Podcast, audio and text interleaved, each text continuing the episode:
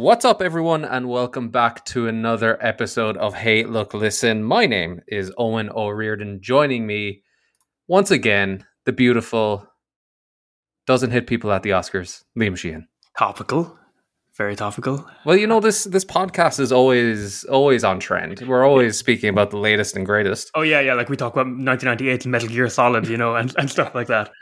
Did you uh, actually um, the Moon Knight um, new MCU show starring Oscar Isaac? It was super fucking embarrassing. I don't know if you saw it, Liam, but the uh, IGN had asked him like, "What's the status on the Metal Gear Solid movie?" Oh yeah.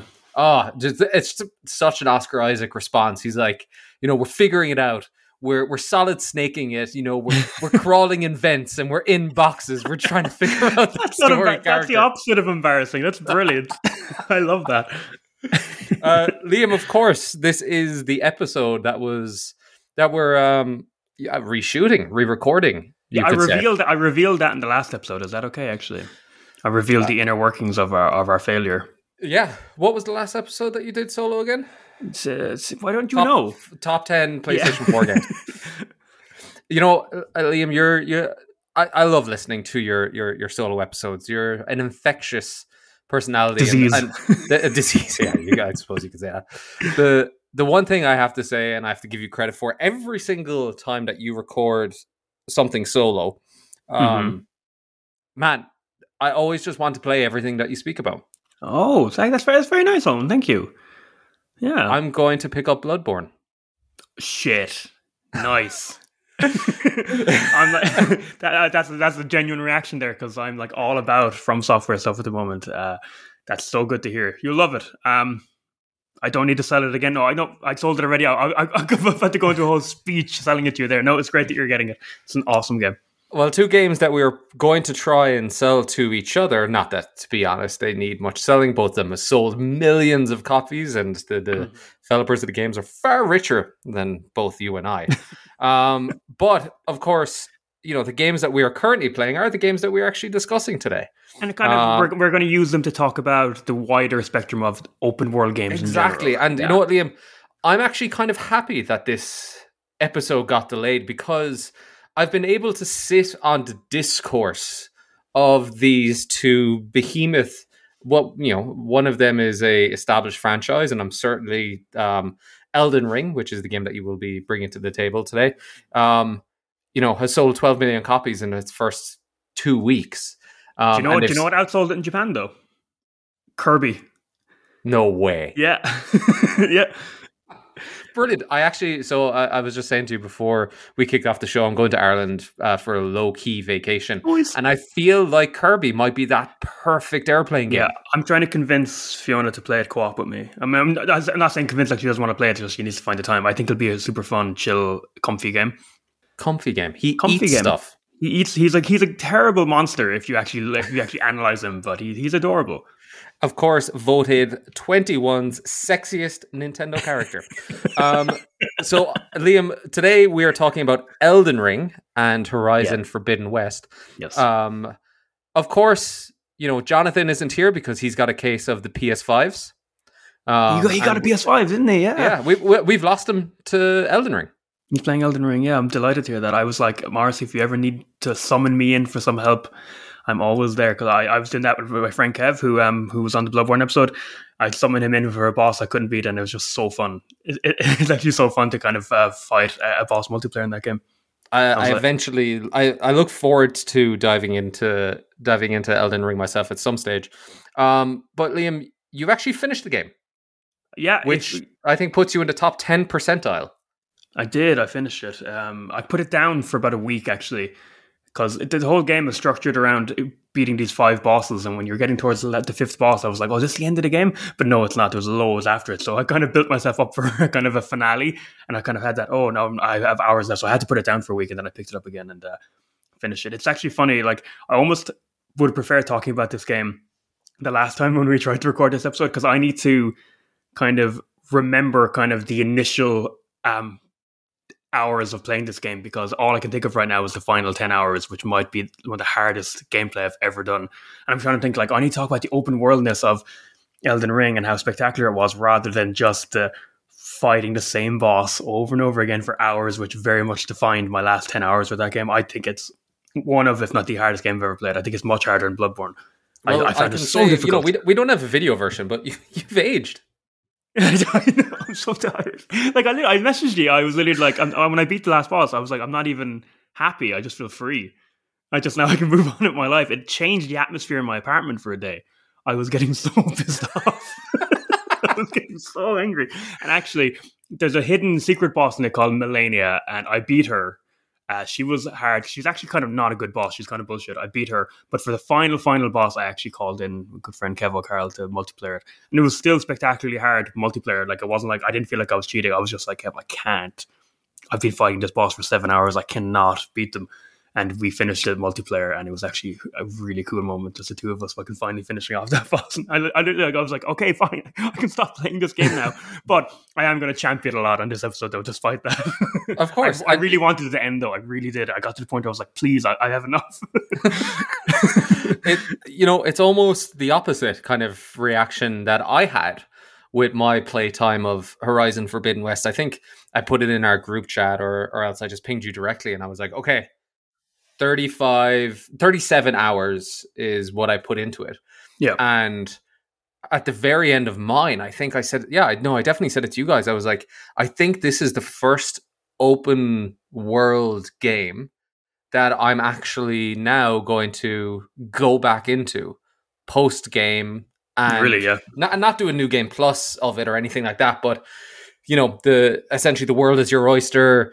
Um, go do whatever outstanding missions, um, side quests, collectibles there are. Um, I put another probably ten hours in after that, um, and then I decided, you know, uh, enough was enough for me. But it Hmm. was the opposite, right? Uh, It was uh, I had a bittersweet ending with it, and I did it on my terms. Um, and I was ha- I was happy and relaxed to put it down, and I felt, you know what, it's appropriate. I, I've done enough. I'm happy. Yeah, I get that as well. Like, I, I, think I put 110 hours into Elden Ring, and I think there was about 150 hours of content there on a, on a single playthrough without doing New Game Plus. There was a bunch of side quests that I didn't do, and like I've been looking online on YouTube things I didn't discover. I'm like, where is this massive dragon? I didn't fight him, you know, stuff like that. But I literally was just at the point where I was like, you know, I feel like I got my money's worth, but even beyond that, I feel like just emotionally, I love this game enough already. I don't need to play more of it. I was very happy to just not do 40 more hours of it to do to do those side quests, you know. Of course. Yeah. And what's super interesting, Liam, and part of the reason why we obviously wanted to have this conversation is th- these two games came out within the span of a week. Yeah, Horizon. you know, uh, Elden Ring came out second, and it came out a week after Horizon did. Yeah. Uh, a week after Horizon, and you know it is now the running joke that the Horizon franchise is followed the week after by what people regard as potentially the greatest games ever created. oh, it's the open world games. Even uh, they must have dug up Indian burial ground or something like that. They're so cursed. They released no, but the first one, Horizon um, Zero Dawn, Zero released Dawn. not. Uh, it released on the same day as Zelda Breath of the Wild. It wasn't even a week apart. It was the same day. And then this one released like a week before Elden Ring, like two kind of groundbreaking open world adventures. It's really So unfortunate for them because I kind of feel like it takes away from their their what spotlight. the what yeah what the running joke is now that people are saying it's like okay what's what's the next big re- big release which will be something along the lines of uh, Elder Scrolls Six yeah, yeah. would be the week after um, the, the, The third, third. Horizon. but you know, it's you know, part of the interesting conversation is it's um is the concept of the open world game. And I think that these two games are so radically different. Yeah. Um and you know, this is part of the reason why uh why I love gaming, but I, I wanted to come to the table today to kind of discuss the the differences. I've kind of stayed clear of a lot of of the intricacies of what Elden Ring provides, and I'm, uh, you know, yeah. without um, going into full spoiler territory, that I was hoping that you'd be able to Well, speak act- to us about today. Well, you know, I've actually avoided Horizon Forbidden West as well, only because it's such a story-driven game that I don't even know. I don't even know the story like twist in the first game, so I'm actually avoiding the story of Horizon in general. So because of that, I, I know very little about um, Forbidden West, except that I've seen videos of it. and I'm super jealous of um, it graphically. It looks it looks stunning. Um, yeah, I, you know, I, I I think that's it, it's a good place to you know to to to jump in, right? Yeah. As in, um, I'll be the first to say from a visual standpoint, um, Horizon Forbidden West is a it's a showcase.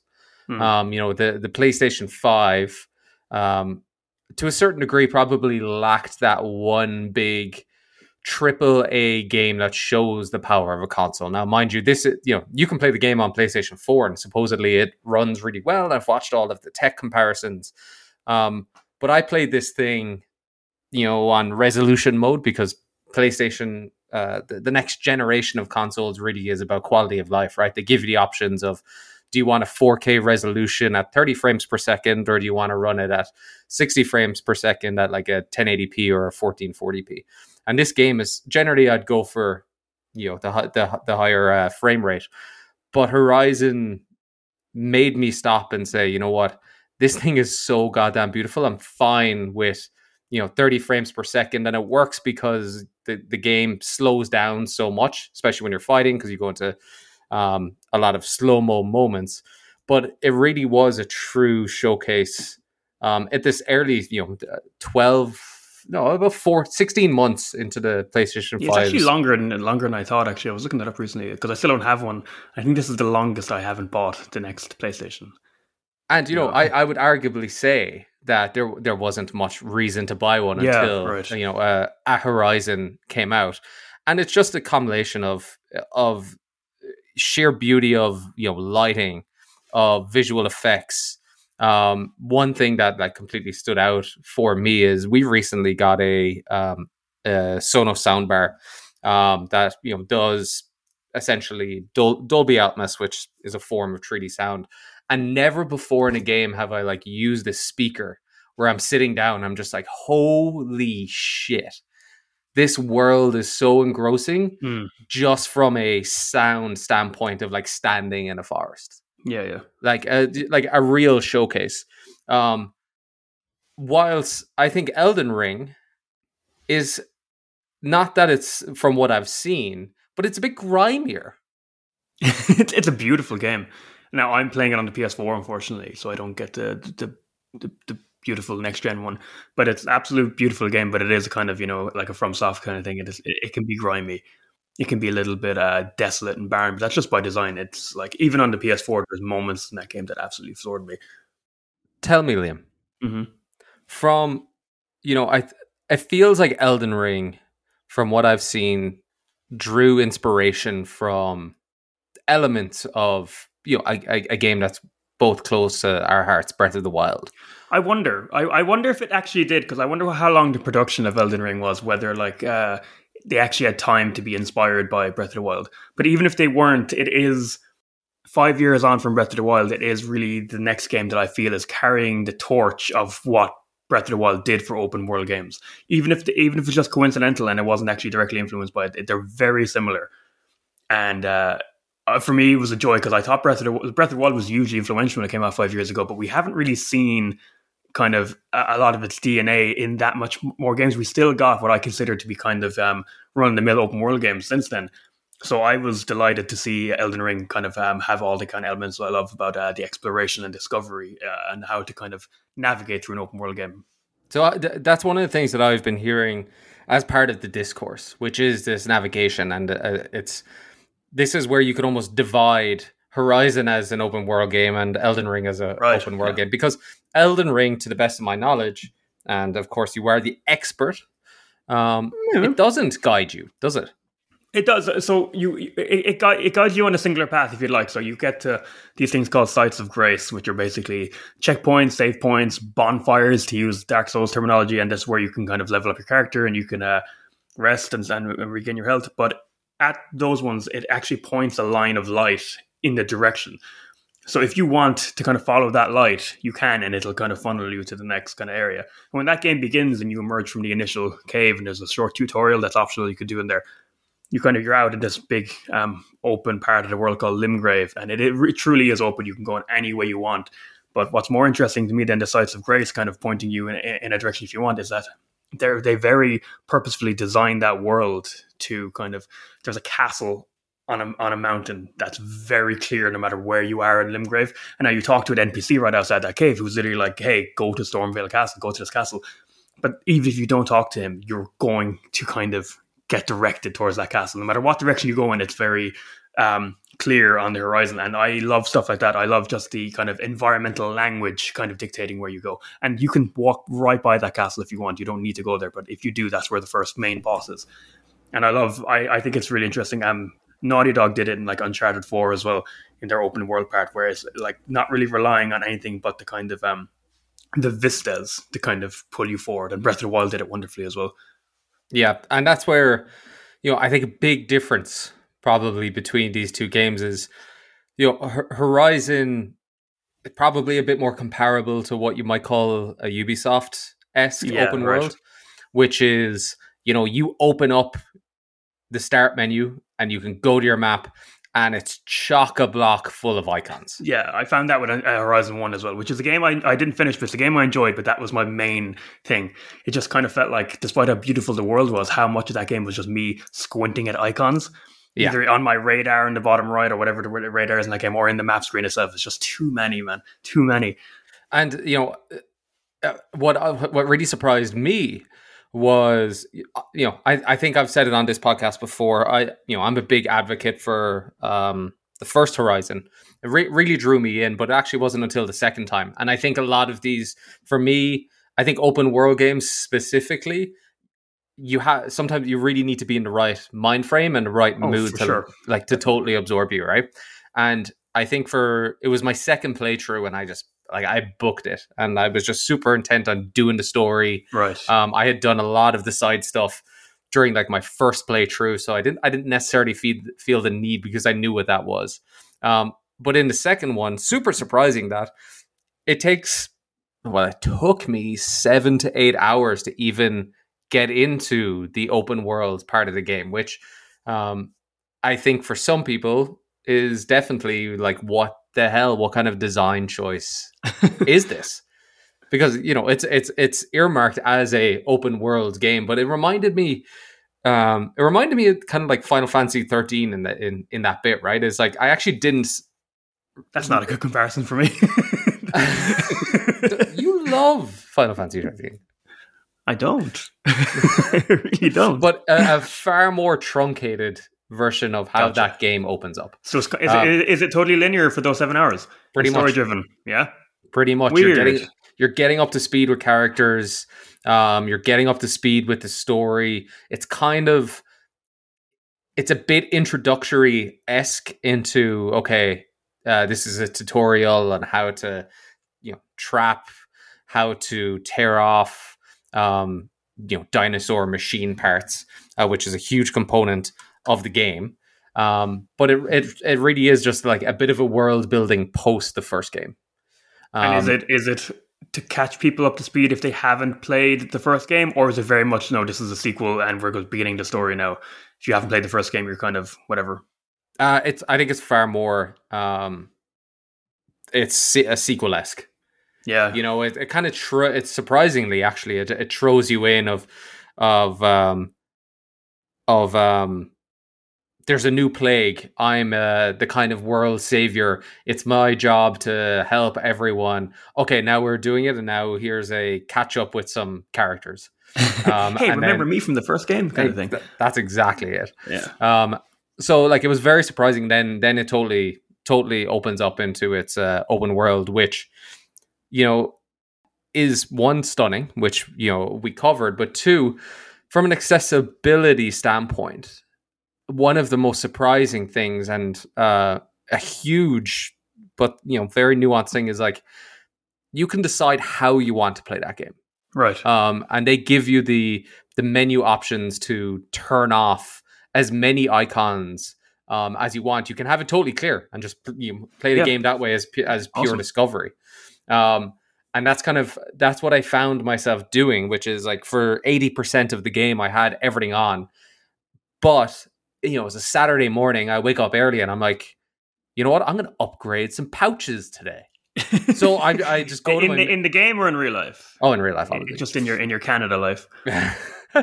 and those waypoints are the only ones I set for the day. And I sit down and I try on a podcast for an hour or two hours. Um, you know, I subscribe to ours, which everyone can do through major uh, podcasting services, of course. smooth, man. That's why we're that's why we're the top. Yeah, that is why they're top. um, and that's you know that's how I would spend my time, and I wasn't overburdened with oh my god, there's so much to do, yeah. um, and you know focus on the main story when you wanted to focus on the main story, and that I'm scared of Elden Ring, man. It scares the fucking shit out of me. What do you mean now? Like, get serious now. Why are you scared of it? Why are you scared um, of it? I'm like, I just don't know what to, I, I'm. I'm afraid that of I'm the difficulty just, or of the open worldness of it. Which the open it? world intimidates me, man.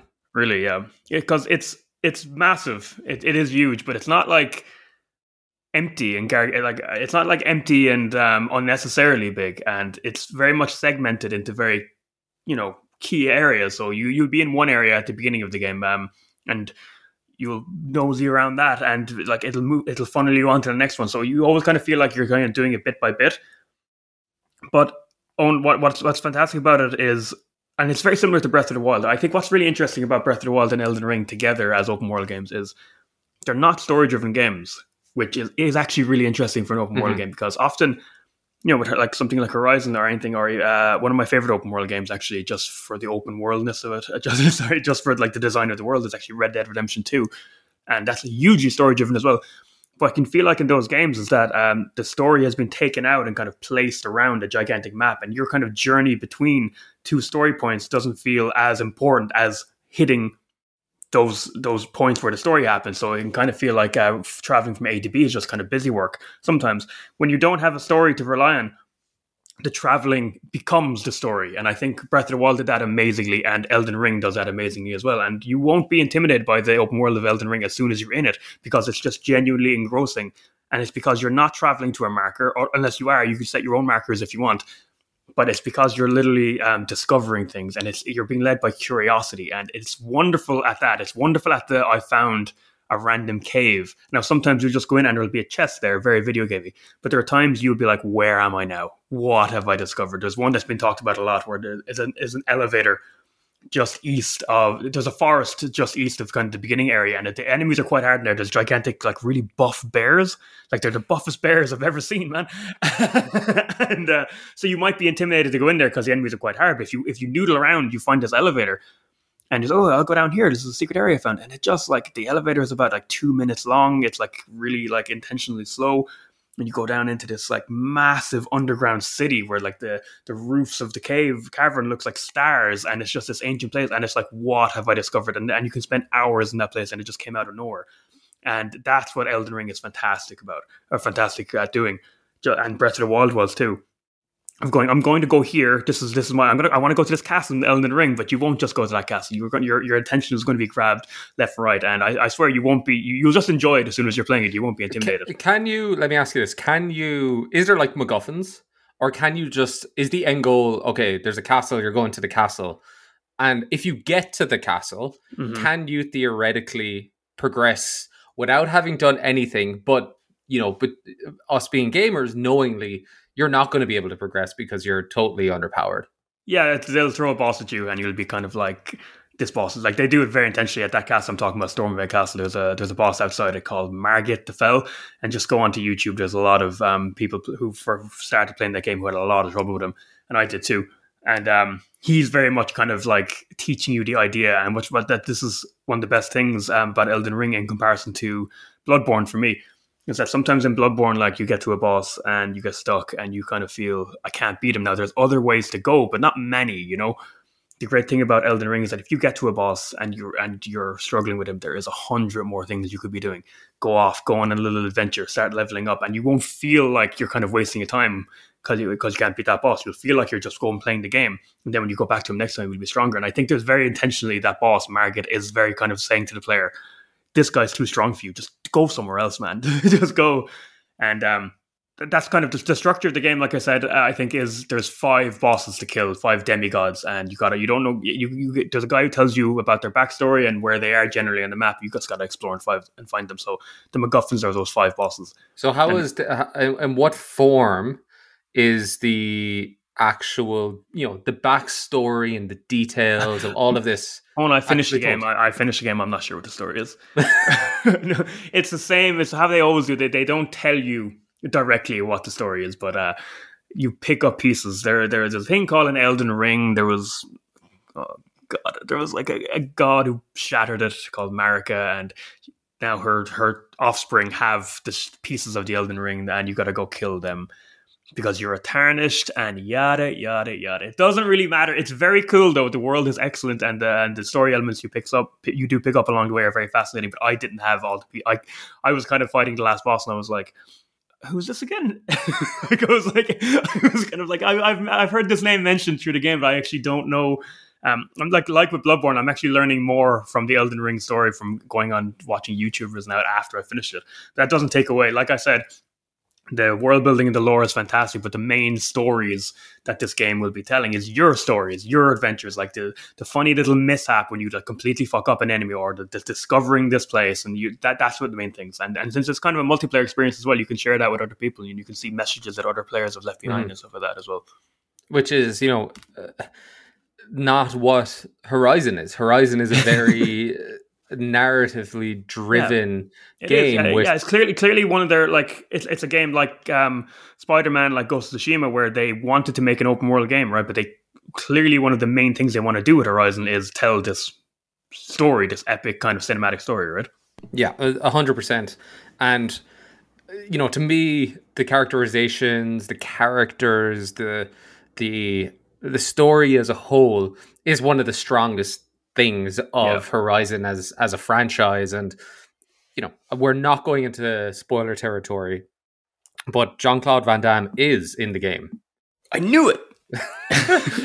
but did you know that Carrie-Anne Moss is in the game? I didn't. Awesome. I love her.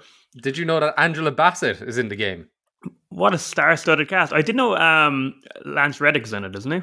Yeah, Lance Reddick returns as um, mm. Sylens or Silas. Um, brilliant. These are all brilliant actors, and obviously, um, and um, uh, oh my god, on Ashly, Ashly Burch. Ashly Burch is Aloy, and she's like wonderful. I actually currently watching the English dub of Attack on Titan, and she's in that as well. She's just oh, all over the place these days. She's all over the place. Yeah, she's uh, she's blown up um, from Hey Ash, what you playing? Remember yes. those days, Liam? Yeah, YouTube skits, and uh, yeah, her brother Anthony used to write for Destructoid. Yes, and then he went over to um, Gearbox and he wrote Borderlands 2 with that team. Ancient gaming history we're dealing with. Here. There you go, folks. As part of the lore of Elden Ring.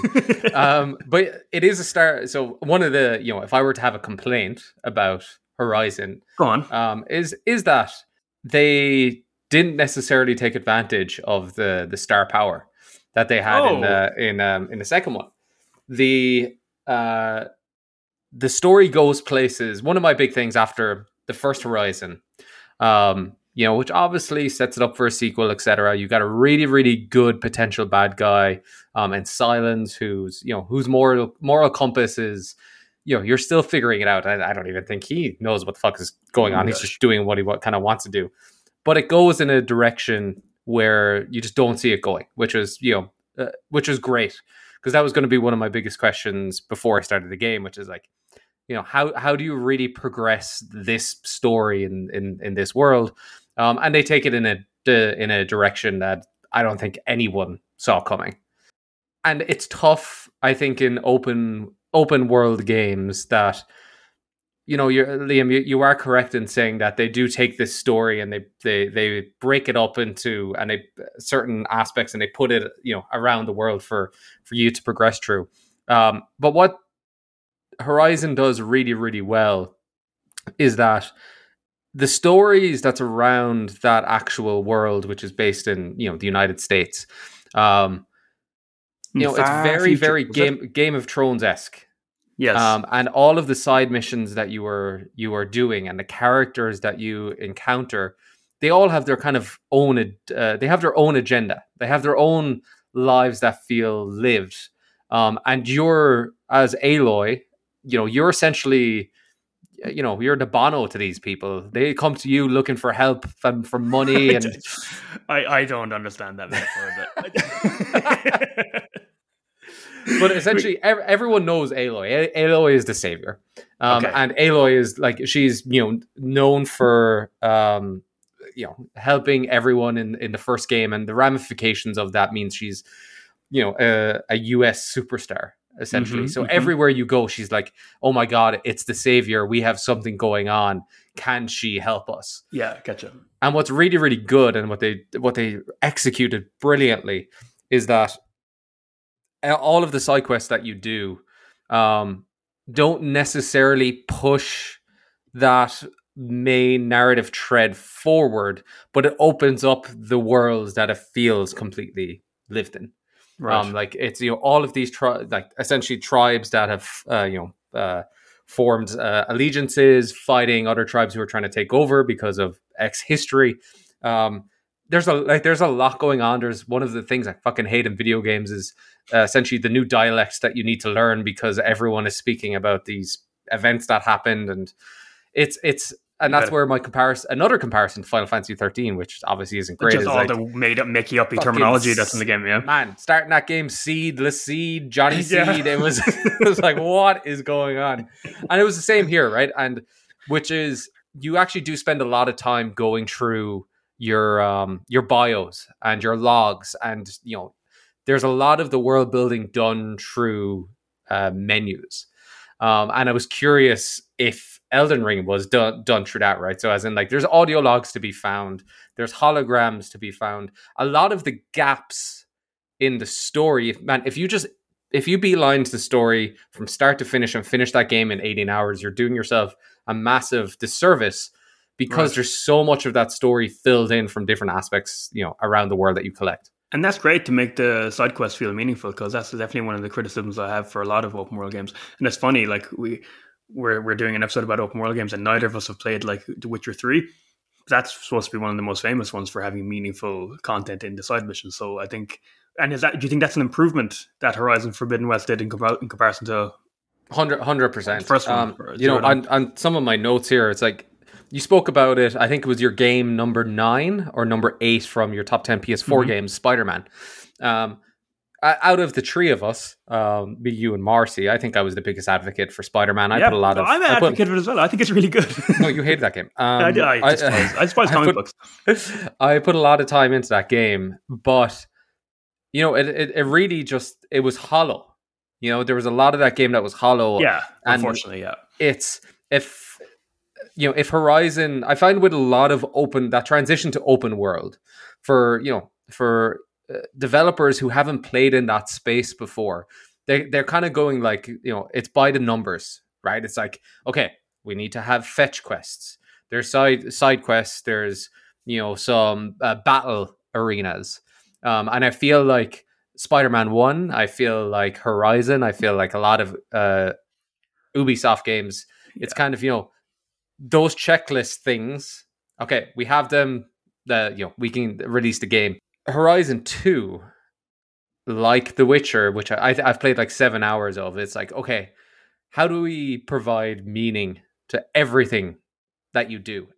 Because ultimately, you can't change that. You can't change a fetch quest. A fetch quest is going to be a fetch quest. But the difference is in Spider Man, you're swinging around the city. The transversal is incredible, feels amazing, but you're fucking finding 100 Spider Man masks that Peter left around the city. Yeah, you're finding his backpacks. Yeah.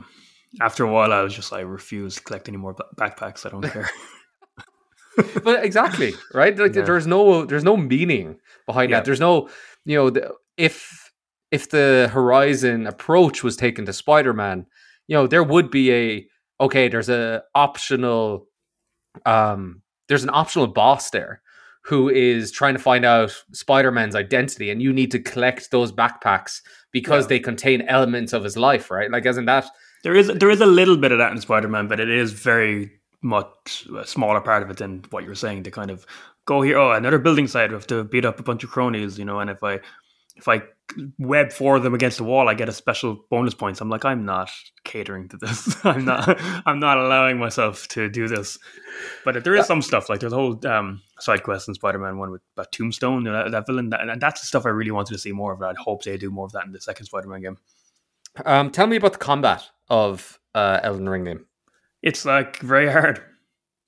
See the, the, the thing about the thing about um, uh, Elden Ring, and I, I, can't speak for the entire franchise like Dark Souls and stuff like because I haven't played them yet. But uh, Bloodborne as well is uh, they have reputations for being incredibly difficult, and there's a big um, discussion that's been going on for years and years of like put easy modes into these games for, for, to make them more accessible to players who can't play hard games. But the secret is that they don't need um, a difficulty setting. Uh, and Elden Ring is a perfect example of a game that's so customizable, however you want to play it. So the combat it can be extremely different for different people. I decided to go because I, I usually do when I have options. I'm not like a, I'm I'm not like a magic guy when I have options. So I went for just strength, a strength build. I wanted to just hit things with, with my sword and reflecting real life. I get you. yeah, and blocking my shield.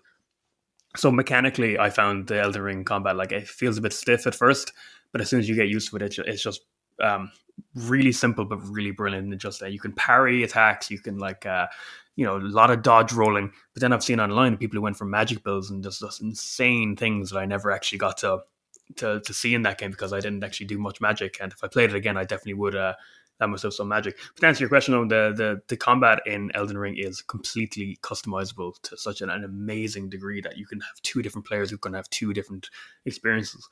And also you can call in other if you have a friend who has Elden Ring, you can call like I said, you can call them in and play. So like Miyazaki, the the lead designer of it, he, he said that he thinks more people will finish this one than all his other games because he thinks it's the most um not that it's the easiest. He thinks there's there's the most kind of options for players, uh, like calling in multi people multiplayer, uh, changing your build entirely because you can you can you can find a way in that game. Like if you if you're going through that game, you're going all strength, and you're like, oh shit, I want some magic. You can find a way to like respec your character entirely. So the, the options are huge.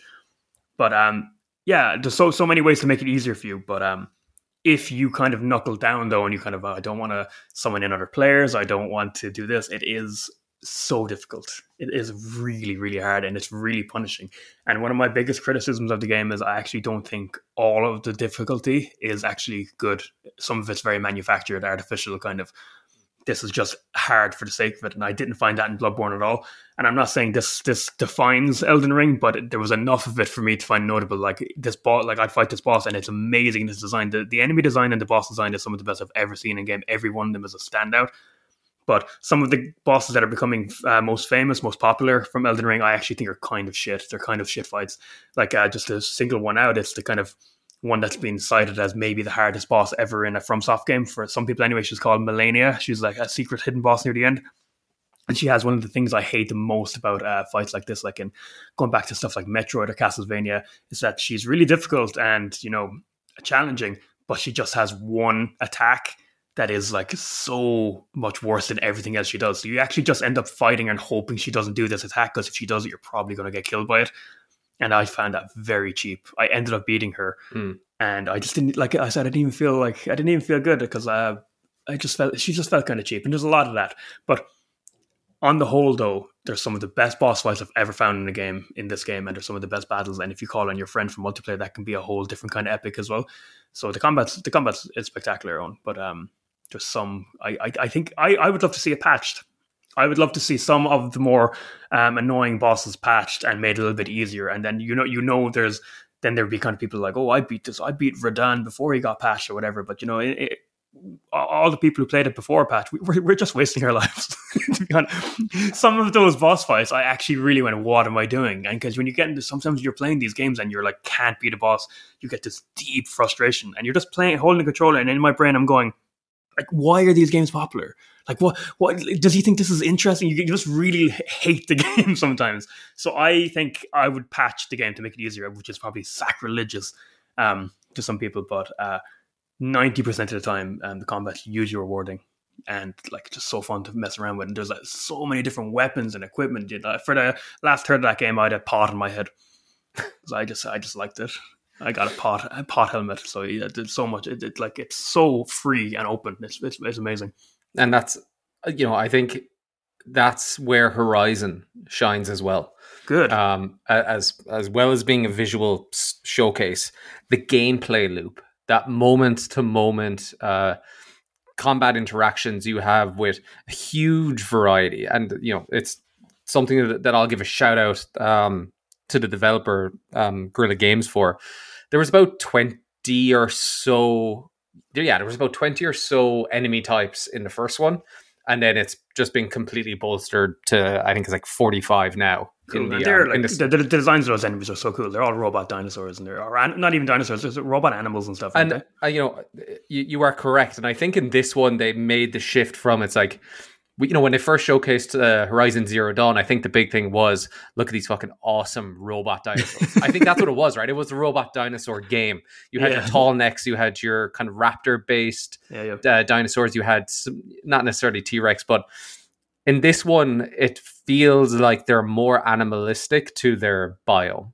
Hmm. So, as in huge variety of like when you're on a beach, you know, you just have like little lobster animals that you're fucking hunting down for their parts, and it's fantastic. But then, you know, right behind them, accidentally throw a rock at this 50 foot turtle who's, you know, it, it's it's awesome. But you know, each of those encounters kind of feels like a miniature boss fight. And the, the sheer selection of of weaponry that you have at your disposal in this game uh, is awesome. It is it kind of does follow on from Horizon 1, which is why, you know, I would say playing back to back, you're not going to get that you're not going to feel that variety as much.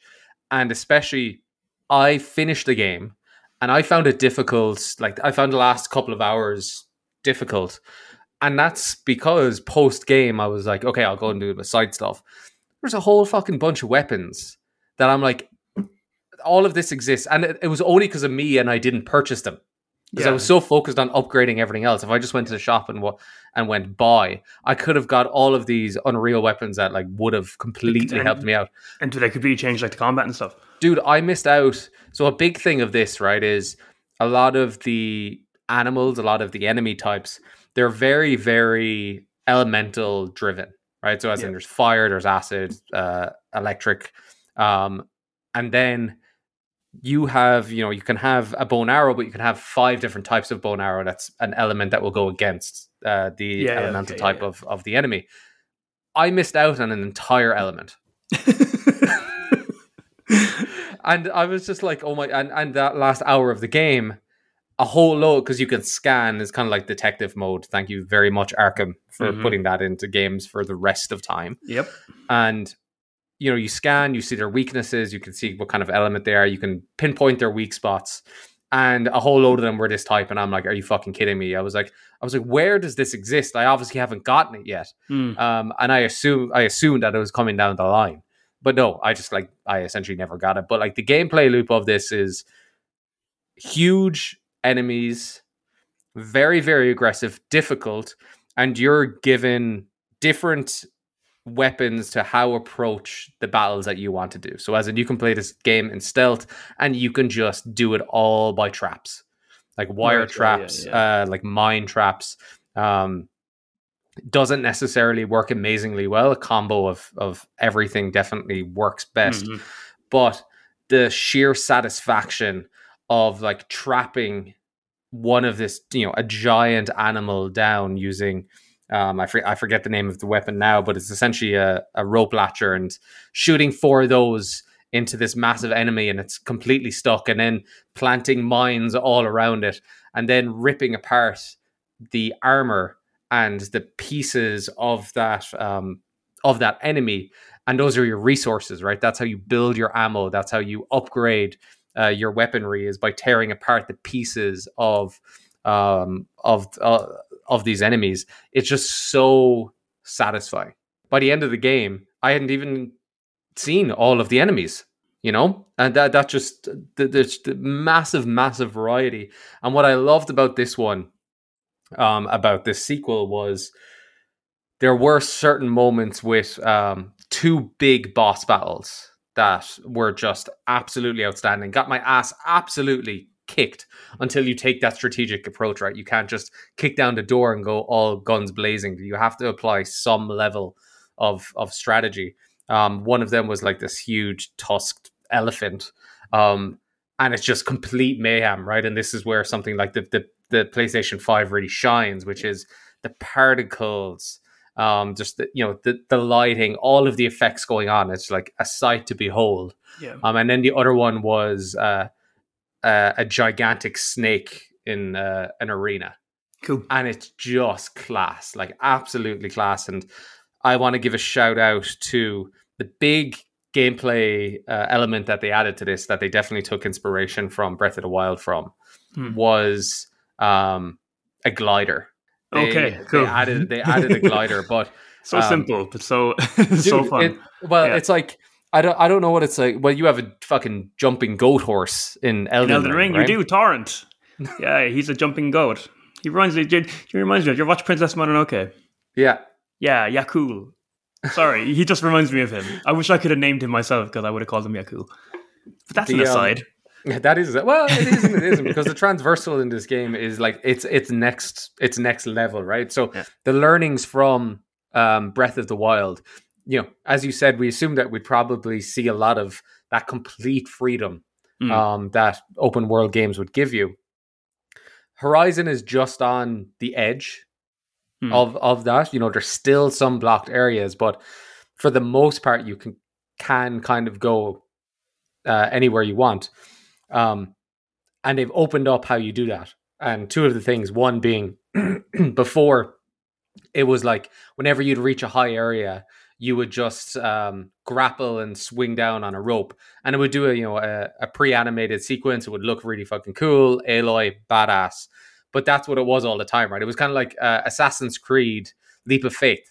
Jumping and into the hay and all that. Yeah. Exactly. So and and that's what it was for a lot of those points, which is okay, check, cool, awesome animation done whenever you uh, get up to a high area. In this one, the game wants you to revel in its in its beauty, right? So you can go up to the top of a mountain and then you literally just glide for like two minutes. And again, this is this is where I think um, next generation of consoles are going, which isn't you know everything is super beautiful, but it's the quick load times, it's the amount they can put on screen Yeah, because you're going down and you're just everything is populated. You know, Mm. all of the forests are populated. There's hardly any pop in, and it's just a, a gorgeous sight to behold. And then that during combat is you're able to grapple yourself up onto high points, boost yourself, and then glide away from animals that you can then drop, and then Breath of the Wild slow motion bone arrow. Oh yes. So as in, I don't, I don't, re- I don't remember, or I don't know if you remember like that first gameplay trailer that they showed for Horizon, and that's that's what it was. It was just pure transversal Yeah. yeah. um, around these combat areas, and it works. Like it made it made you feel really, really fucking badass. That one time in ten that you pulled it off because because it's hard to pull off. it is uh, it, it is hard to pull off. But speaking of uh, like Breath of the Wild, which is one of my favorite games of all time, um, but kind of the subtle things I think it did that a lot of um, open world games didn't do was, you know, very early on in that game, like there, like like a lot of Ubisoft games, um, Breath of the Wild kind of took the idea of towers. You got to climb a tower, and that's how you kind of get a new area on your map. Yeah. But in like a new like an Assassin's Creed game, you would do that, and it would give you a load of markers of where to go. Go here, do this. But Breath of the Wild didn't do that. It added detail to your map. And then the old man, you meet this old man. He literally says, "When you're up in that tower, have a look around." And I, that's so small, but I thought, standing up in that tower and looking around yourself and seeing sites of interest, seeing something like I mean, and then marking it on your map yourself, or or, or, or putting you know those one of those uh, markers that you can just um press. You can do it not even on the map screen. You can just have Link do it. That was so much more meaningful because suddenly you're plotting your own kind of little journeys and your little adventures. And that's what I think Elden Ring is extremely good at as well. But what Breath of the Wild does, I I remember when Breath of the Wild was announced that they'd have, remember the shrines in Breath of the Yep. Wild, which are kind of mini dungeons. I remember being initially really um, disappointed by those because they're all going to look the same. I was like, oh, I think what's be cool about a big open world game is not really finding things that look the same. You know, they're all they're all orange um, infrastructures that glow basically, so you know where they are. I want to find you know different things, but I when, when you actually playing that game, I think the shrines are genius because they're they're orange and they like um they very much clash against any environment, and the ones that you've completed are blue, so you know, but you want to get to them because you they do little mini. You're playing a Zelda game, you want to do puzzles and dungeons, so they're fun to do. Also, completing them gives you um. Uh, lets you upgrade either your stamina your health. So you want to that because uh, Breath of Wild is hard and the upgrading is significant. So whenever you see them on on on the map and they always look the same, they're always orange. You kind of get excited, and you, I think in a weird way they're kind of one of the best collectibles ever in a game because you want you want to kind of get to them. But what ends up happening is that they're not just something you're trying to get to; they kind of give you direction always. So you're always kind of pointed in a direction in, in Breath of the Wild towards these shrines, but what you find along the way is really what's going to be like the bread and butter of, of those games. I think um, Elden Ring does that similar, except that they got rid of the kind of exact same shrine looking things, and I think it's a little bit more natural.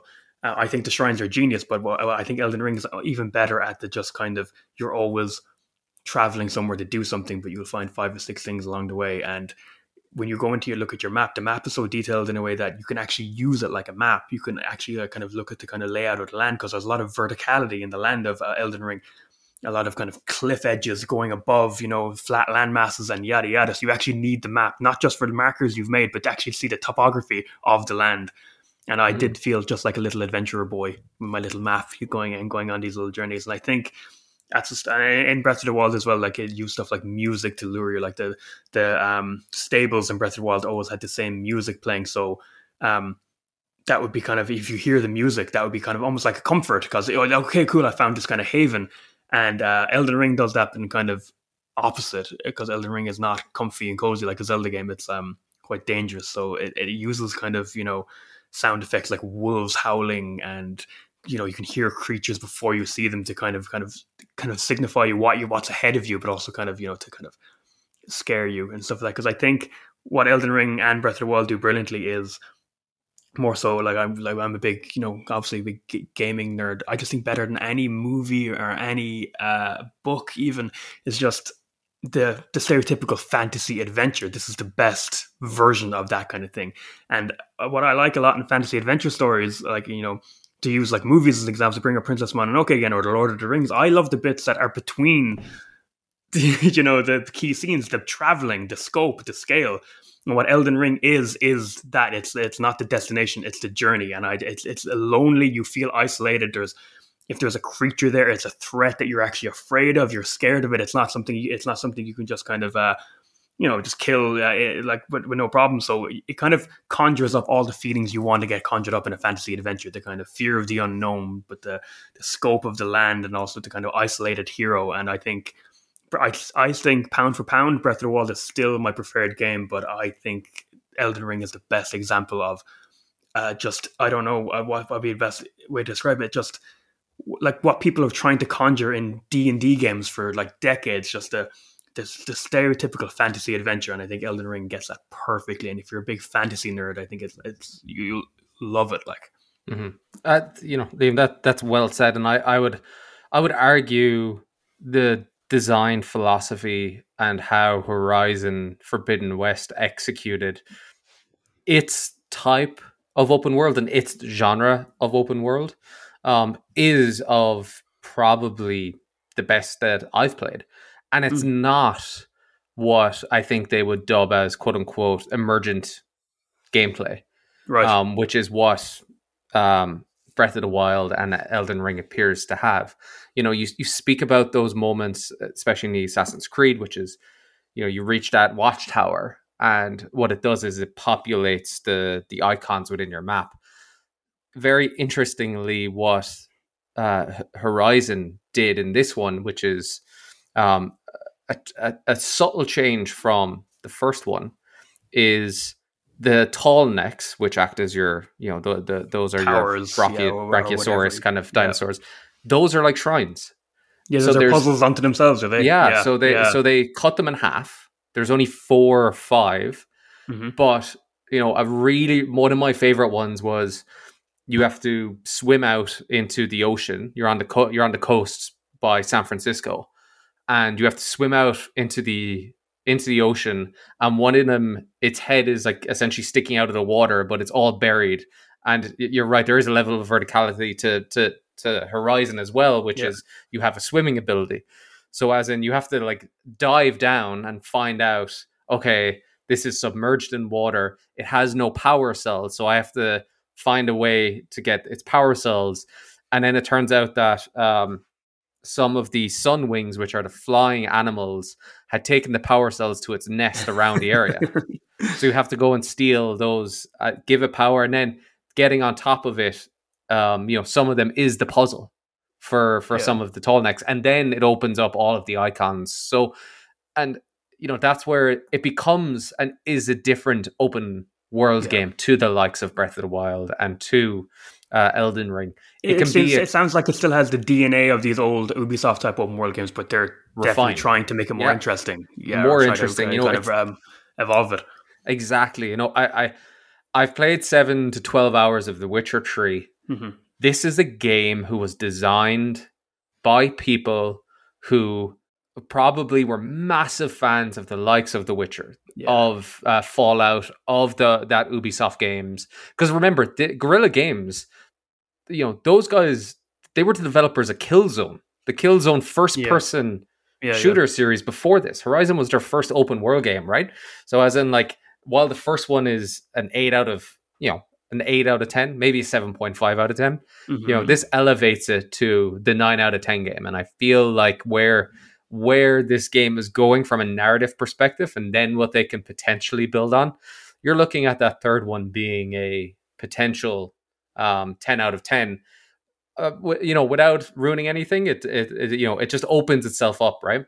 Um, and then Actually, that, there's a there's a I don't know, but isn't there like some w- wide swing the story takes yep, in this? Like, as in yeah, I, you're- I have you're no idea what it is. yeah, you're in or you're like you're in or you're not, right? Yeah, so as in like, uh, I I for one loved it because, like you said, with the fantasy side of things, Horizon takes that swing with the sci-fi side of things, Hmm. and it feel it feels like one of kind of like a B uh like a B movie swing for the fences of like okay, okay, that's this is fucking weird, but I'm in. I'm in. I didn't Right. expect this from a AAA game of kind of you know that's based in technology versus religion.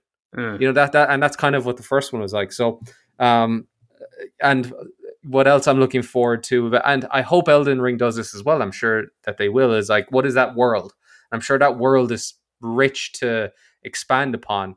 And one of the things I'm looking forward to, you know, I've spoken about my love for um, VR, and I'm a big VR advocate. And the big AAA game that they're bringing to PlayStation VR two is is a Horizon VR game that looks it? Yeah.